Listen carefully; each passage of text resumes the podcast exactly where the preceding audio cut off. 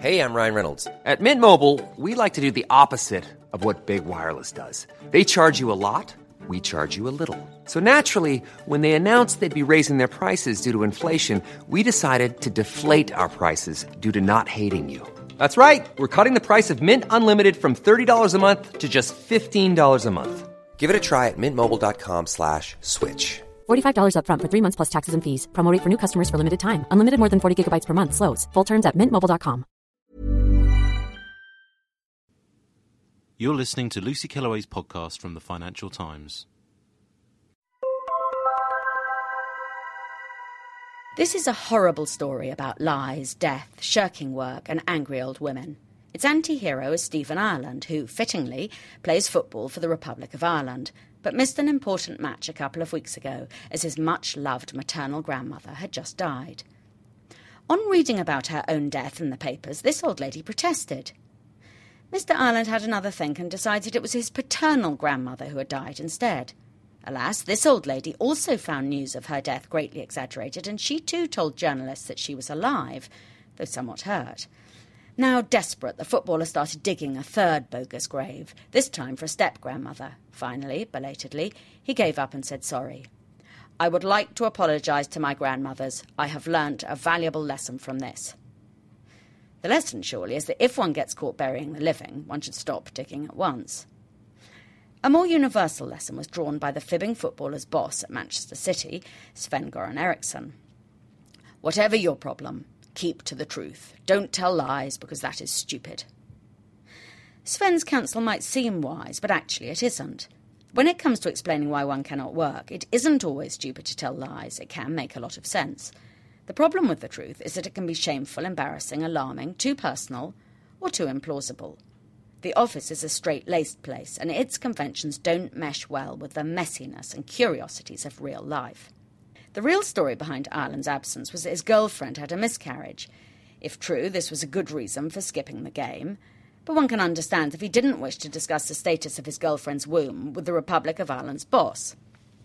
Emotional and romantic things belong outside the office though sometimes lay us so low they make us unfit for work. A friend who discovered her husband texting his mistress couldn't face the office for a day or two. Migraine was the handy, harmless lie that she chose. The most common reason for lying about absence is probably alcohol. According to one survey, 10 million working days a year are lost to hangovers in the UK, which means close to 10 million lies. If you're vomiting and groaning and your skull is banging, it makes no sense to go to work and every sense to lie and complain a stomach upset. It would make still more sense not to have got drunk in the first place, though that's a separate issue. Children also encourage lying. A survey published last week of 1,500 mothers in the UK showed that more than half will always tell lies to their employer rather than say the nanny didn't show up. No one wants to make it look as if their children, who, like hangovers, are self inflicted, make them less reliable workers. Mental health, or lack of it, is a rich theme for dissembling. Depression, anxiety, panic attacks, all are unmentionable in the office in spite of being almost as common as children. If you make them sound minor, I can't come in because I'm a bit low, you sound like a shirker.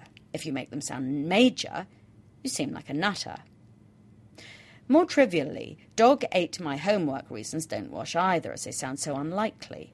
A short sighted acquaintance once took a day off in order to grope around his flat looking for his glasses. He phoned in with the truth, but wasn't believed. A lie would have served him better. So, if hangovers, broken hearts, black moods, children, and lost glasses don't work as excuses, what does? The odd thing is that the excuses we use are less solid reasons for absence than the real ones, but they work better because they're mundane and raise no eyebrows.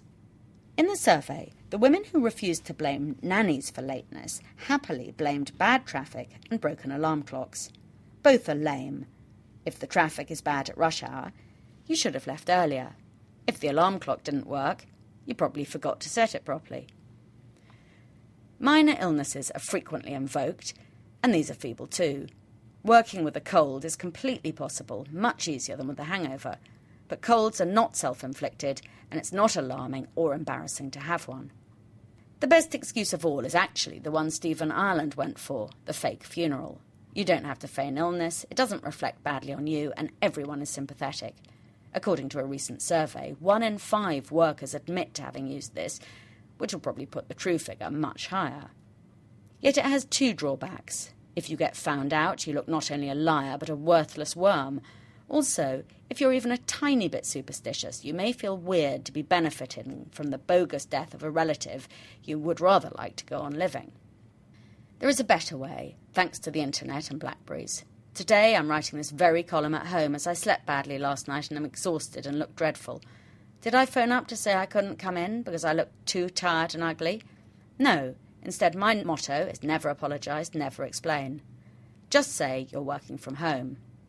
The only drawback is this doesn't work so well if you're a footballer. Thank you for listening.